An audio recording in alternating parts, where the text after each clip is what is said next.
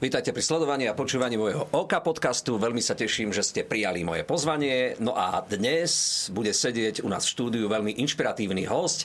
Je to môj dobrý dlhoročný priateľ, ale hlavne skvelý slovenský komentátor, športový komentátor Marcel Merčiak. Vítaj. Ahoj, ďakujem pekne za pozvanie. Ahoj. Veľmi sa teším, že si prijal moje pozvanie, že si si našiel čas aj napriek tvojej veľkej vyťaženosti pracovnej. Takže Marcel, Chlopec z východu z Prešova je, ja už si dovolím povedať, skutočnou slovenskou športovou komentátorskou legendou. Ako sa toto celé mohlo udiať? Povedz. Vieš čo, zrejme za tým bola láska k športu, ktorá nebola kvôli nejakým fyzickým a iným schopnostiam pretavená do toho, že by som mohol snívať o nejakej športovej kariére. A vo veľmi malom, mladom veku, okolo 9-10 rokov som si vysníval to, čo robím. Takže mám najväčšie šťastie v živote. Môj koniček je moja práca moja práca je môj koniček. A Naplnilo sa mi všetko, naozaj všetko, čo som si vysníval. Sú ešte nejaké detaily, ktoré by som chcel kedy s komentátorským mikrofónom zažiť. Ale... To zažiješ ešte veľa, pretože si naozaj v takom veľkom, silnom švungu a ja keď trošku premostím a pospomínam, čo som teda e, všetko popočúval v tom dobrom zmysle slova o tebe, tak môj dobrý e, kamarát, môj motor Maťo, možno aj poznáš, Maťo Tabačko, môžem to aj prezradiť, áno, áno. mi vravel, že my sme hrali futbal a Marcel stál na boku a už vtedy ako, ako mladý chalán jednoducho komentoval to šport športové dianie, ten zápal mm-hmm. a povedali mi, že, že my sme na tie futbaly chodili nie preto, aby sme si zahrali, aby sme toho Marcela jednoducho zažili, aby nás vtiahol do deja. Takže dá sa to zdediť, alebo sa to dá Vieš naučiť? Alebo, uh, ako, je, veľmi, je veľmi zaujímavé, že keď som e, po rokoch a sa mi tiež naplnil ten sen stretnúť sa s Karolom Polákom alebo s Gabom Zelenajom, tak veľa ľudí, ktorí aj ich poznali, mi hovorili napríklad o Gabovi Zelenajovi, že napriek tomu, že už bol profik, že už bol slávny reporter rozhlasu, že keď chodeval na prechádzky s obsom, tak si komentoval. A mne došlo do hlavy, ja som to robil, keď som bol malý chlapec, keď ma mama poslala na nákup na Prostevskej do centrumu, čo bolo nejakých 10 e, minút chôdze tam a 10 naspäť. Ja som si komentoval zápas nejaké, vymyslel som si, že Francúzsko hra so Švajčiarskom a ako komentátor som privítal si divákov v hlave, kým som kráčal, povedal som zostavy, vymýšľal som si situácie, ako, ako padajú góly. A s chalami naozaj bolo to tak, že my sme boli veľká partia detí na jednom dvore a traja bratia Tabačkovci tiež, ak e, Rastio sa stal slovenským reprezentantom v Prešove športovcom roka. Hádzanár. Hádzanár, áno, vo veľmi peknej športovej kariére, veľmi múdri chlapci to boli tiež. A, e, neboli len oni traja, ale bolo ďalších nás 20 detí. A čo viem, keď neboli oni po ruke, no tak sme sa iní piati stretli na dvore. A keď sa hralo dvaja na dvoch, a tak, po, tak hovorím, viete čo, hrajte dvaja na dvoch, ja idem do brány. Chytal som a komentoval som zároveň. Vy ste Slavia Praha, vy ste Sparta Praha, Petržela Kříž, vy ste aj Čabala a Bielik a proste bolo to nejak, nejako vo mne, ale netušil som, že čo všetko sa tým buduje. A ešte poviem jednu vec, e, veľa ľudí sa pýta, odkiaľ tie vedomosti a proste ako, ako, ako to nasávanie do, do toho mozgu, do, do, do tej pamäte ide. Ja som nemal knižky Verneovky a Vinetu, Májovky a, a podobne. Ani, ani povinné čítanie som nemiloval, ale celú športovú beletriu som mal prečítanú tak, že každá kniha, ktorá vyšla o olympijských hrách, o majstrovstvách sveta vo futbale, nie raz prečítanú, ale 5 krát, 6 krát. A to, a to som netušil, že vďaka tomu obsahu tých kníh, a to boli vynikajúci autory, ktorí ich písali, vďaka tej literárnej hodnote a faktom, ktoré sa tam nachádzajú, že čo všetko vlastne do toho mozgu nasiakneš, tým, že si to 5 krát, 6 krát neprogramovo, že musíš, ale chceš. Čo to znamená, po roku sa vrátiš ku knihe Moskva Lake Placid 1980 a zrazu ty netušíš, čo do seba, do, do, aké, aké informácie do seba nasávaš. Teraz samozrejme už tí, ktorí chcú začať s tým športovým komentovaním, tak tie mladšie olimpiády potrebujú, ale ja som naozaj netušil, čo všetko vlastne sa so mnou deje, až, až nakoniec e, vo veľmi mladom veku, mal som 19 rokov, som už prvýkrát sedel za komentátorským mikrofónom. Pamätáš si na to, ako sme sa my dvaja spoznali? Pamätám, pamätám nezabudnutelne a veľmi dobre. 1999 to bolo. tak dajme vonku tú príhodu. My sme išli nakrúcať pre slovenskú televíziu e, formát Spieva celá rodina. Sedeli sme vo vlaku. Áno, áno, mladí... prípoj, prípoj z Prešova do Kisaku. do Kisaku rany, rany na rané ICčko. Kde a zrazu... vystupujú všetci umelci z východu. a zrazu sa ten vlak v Prešovskej stanici pohol a krátko potom, ako sa pohol, aj zastal zhruba 200 metrov za stanicou. za stanicou úplne v poli pri A bolo povedané teda, že zháňame vám náhradný vlak, ale samozrejme nestihnete ten IC, IC vlak do, do Bratislavy a na to si ma oslovil. Neviem, či to už v hale bolo, alebo ešte vo vlaku. To bolo ešte vo vlaku. Ešte vo vlaku. Že my že, máme jednoduché auto že ty si Marcel Merčiak. tak, tak sa to Ty si Marcel Merčiak, že no áno, áno. Ja poznám aj tvoju, fra, tvoju frajerku, dnešnú manželku, Mírku. Mím, Mírku, jasne. Mimku a že teda uh, nie, 2001 to bolo, tak, 2001 to muselo byť, ne 99. Tak 2001, som bol na vysokej škole, teda a aj... po, po vysokej škole si po bol, vysokej po vysokej škole, škole si bol, určite áno. 2001 presne tak, že s maminou a s ocinom, že teda, no a mal som potom obrovský zážitok, to môžem povedať tiež, Povedz. lebo prvýkrát v živote som išiel so speváckou rodinou v aute a teda vy ste sa ma spýtali, tá základná otázka bola, vieš, kde je Dom kultúry Ružinov? A že áno, a zavezeš nás tam? Áno, samozrejme. A odtiaľ už potom, ja už pôjdem sám potom do Mlínskej doliny, nie je problém. Ne, ne, som tam trafiť. No, tak, tak, tak. Bez Ale krásne bolo, aké, ako ste si to, čo, po, s čím pôjdete na javisko, ako ste si to prespevovali. To bola bomba. A potom, e, to bol Vianočný koncert, že? Vianočný, tak Vianočný, niečo k Vianociam sa chystalo. A potom, keď som to od tých pár týždňov neskôr videl, teda už nahraté priamo vo vysielaní, hovorím, no tu sú, to sú oni, že Mirka vtedy, že prišla akurát z Dubaja no, na, na, na Vianoce, že, že Ondrej, však to je kamarát a toto jedno s druhým. No. Bolo to úžasné. Uh, tak áno, toto bolo naše stretnutie, to som chcel povedať, lebo dodnes to spomíname a traduje sa to v rodine. Už tento príbeh poznajú aj moje deti. Marcel, ako vyzerá príprava pred e, veľkým futbalovým zápasom? Ten tlak je asi obrovský. Mm-hmm. Vie, že, že t- pri ano. obrazovke je 5,5 milióna trénerov v tej chvíli. Hej, hej, komentátorov hlavne. Ale ako nie. sa ty pripravuješ na... na... Vieš čo, tuto, chcem raz zažiť rozhovor, kde nepadne táto otázka, ale ne, never to zlom naozaj. Uh, neexistuje niečo, čo sa volá, že príprava na ten konkrétny zápas. S futbalom žiješ 12 mesiacov v roku, 7 dní v týždni, vždy sa vo futbale niečo deje. No a samozrejme, potom, keď príde stretnutie, my napríklad vysielame uh, onedlho kvalifikačný zápas majstrovstiev Európy, nebudem hovoriť proti komu, nie, nie je to ani podstatné, ale tak sa sústredíš na to, že áno, teraz hľadať informácie, ktoré súvisia s tým posledným dianím. Toto všetko je veľmi je za tým veľká zodpovednosť a veľká precíznosť musí byť v tom naozaj. V súčasnej dobe overovanie faktov a nejakých záležitostí, práve čo si aj spomenul, že máme 5 miliónov trénerov a diváci majú dnes úplne inú šancu sledovať futbal ako kedysi, kde dnes, ak chceš vidieť akékoľvek mužstvo hrať, alebo akéhokoľvek slovenského futbalistu hrať, či pôsobí v Holandsku, v Taliansku, v Španielsku, v Portugalsku, tak si ten zápas môžeš pozrieť a častokrát divák, ktorý to sleduje, videl a vie o tých hráčoch možno aj viac ako komentátor. S tým jednoducho taká doba dnes je Takže e, pre mňa pre mňa je tá príprava, to, čo ty voláš príprava, tiež, tiež to tak nejako nazývam, ale je to absolútny kľúč, absolútny kľúč k tomu, čo, eh, aký, aký výkon večer podáš. Musí si aj utredovať nejak myšlienky a čím si starší, tak tým vlastne myslím si, že s tou skúsenosťou komentátorskou prichádza hlavne poznanie toho, že pracujeme s emóciami ľudí. A to dvojnásobne platí pri zápasoch nášho národného týmu, kde všetci držíme palce, už nie sú za obrazovkou slovanisti, Spartakovci, Žilinčania, ale sme všetci naozaj fanúšikmi jedného týmu tak toto vždy som nejak mal v hlave.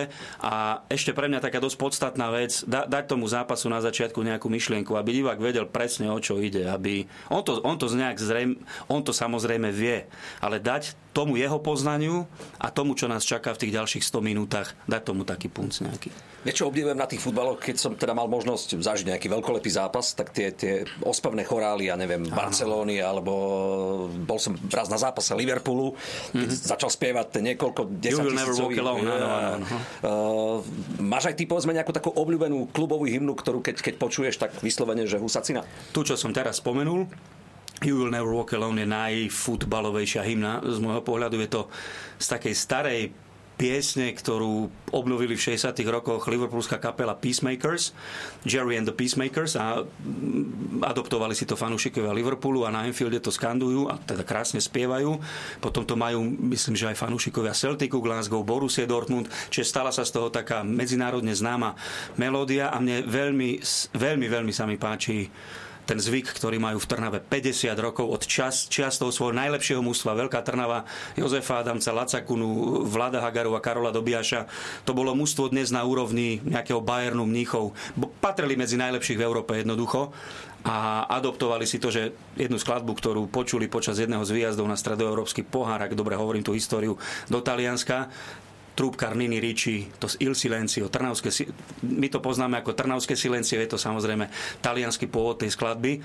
A je fascinujúce, naozaj fascinujúce aj teraz pri e, Európskej pohárovej jeseni, že je tam 17 tisíc divákov na tribúnach a nechcem teraz presné číslo hovoriť, ale máš pocit, že 17 tisíc fanúšikov v tej chvíli jednak stoja, postavia sa na to, ako keby hymna, e, hymna hrala a všetci majú, takmer všetci majú v rukách tie šály, tie červeno, čierno, biele šály Spartaka Trnava. A ešte poviem jednu príhodu v súvislosti s tým Il Silenciom. E, e, moderoval som pre Spartak v roku 2013 90 mal klub, oslavoval, tak mali takú krásnu akciu v jednom z trnavských hotelov. Pozvaní boli bývalí hráči, súča- vtedajší káder, mústva, veľké osobnosti. Aj taká talk show sa robila okolo toho.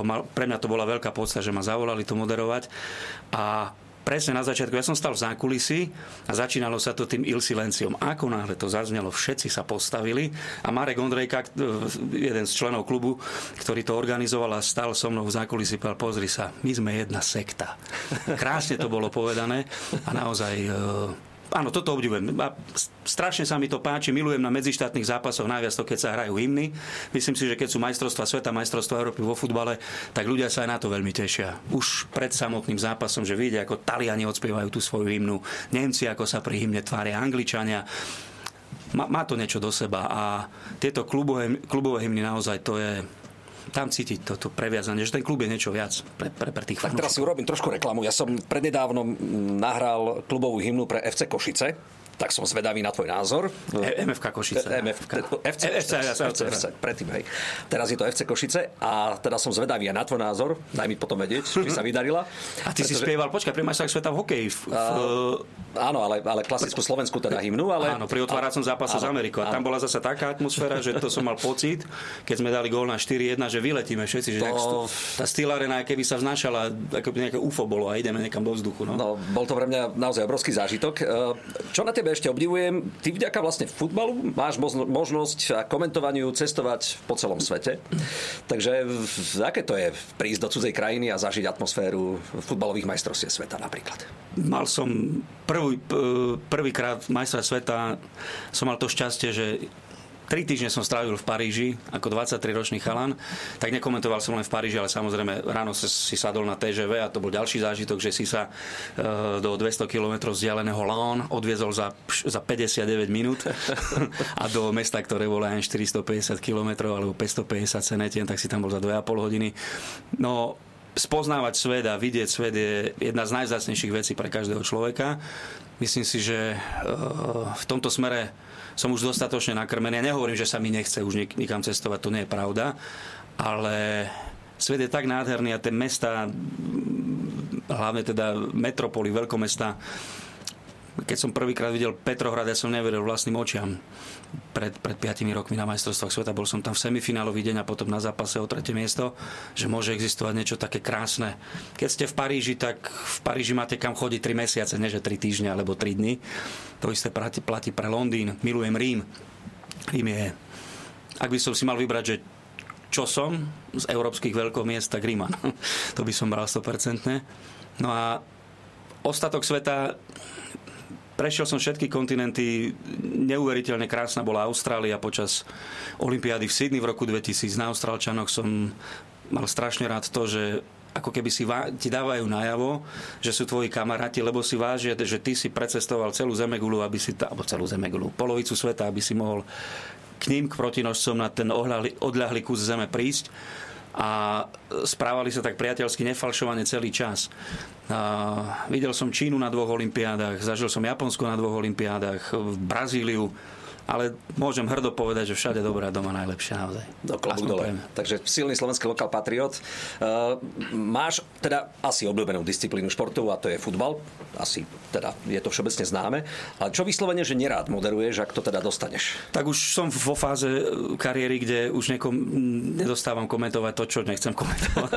ale boli časy, boli samozrejme. Keď, keď, keď, keď som spomínal Olympiády, tak uh, na, bol som na 7 letných a na nich som komentoval, neviem, možno aj, aj 20 rôznych športových odvetví, takže mm, dokonca v zápase, kde som robil chvíľu, ešte keď Jožo Lohyňa končil svoju kariéru, pamätám si na 2-3 e, hodinové priame prenosy z majstrovstiev Európy v Bratislave na Pasienkoch, aj na ten jeho posledný víťazný zápas a na bronzovú medailu, ktorou sa krásne lúčil. No, a ak si hovoril, že nie že čo nerad, ale v minulosti som si hovoril, že netrúfol by som si na americký futbal napríklad.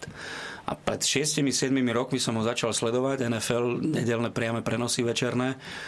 No a nie, že zamiloval som si to, ale zapáčilo sa mi to tak, že to zostalo takým, takou mojou pravidelnosťou až, až dodnes a už keď sa dostaneš do toho športu, do tých tajov, toho, čo tam vlastne hrajú, o čo vlastne ide, je to úžasné naozaj, že niečo, čo si odmietal v prvej chvíli a fur sa tam len zrážajú, každé 3 sekundy je to prerušené a proste to je šport ideálne robený preto, aby Američania mohli kýbel reklamy všade hádzať a tak ďalej.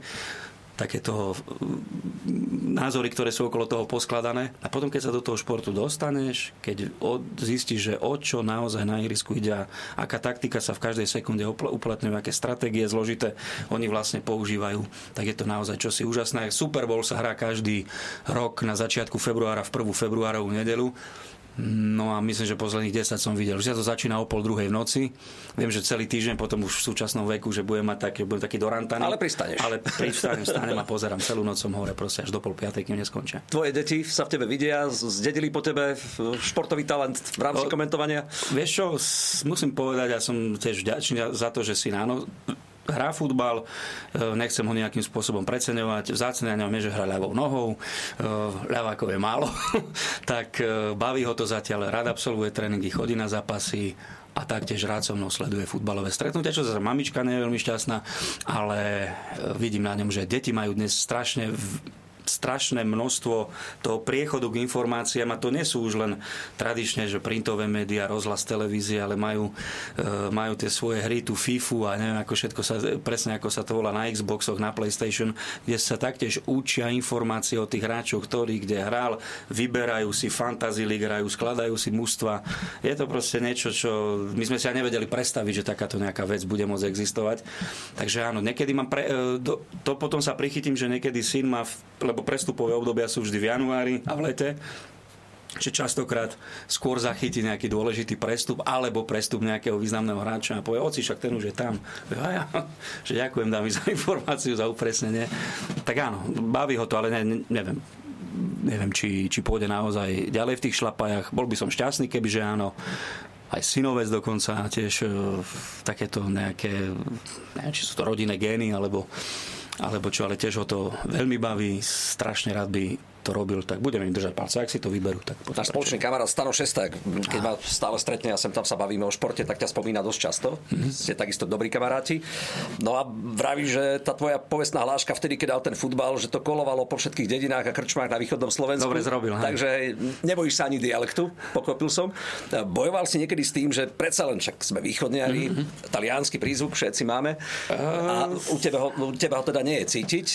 Ako sa to dalo odbúrať? V neviem, neviem, neviem, či nejaký autopilot, ale mm, začínal som s mikrofónom e, v internátnom rozhlasovom štúdiu ako 18-ročný chalán a rýchlo to prešlo. Viem, že Marko Škop, veľmi známy režisér, režisér. dnes, Prešovčan tiež. Obdivujem jeho filmy. Filmy, perfek, perfektné dokument, nielen dokumentárne samozrejme, ale on bol môj taký mentor a tutor, keďže bol rok starší.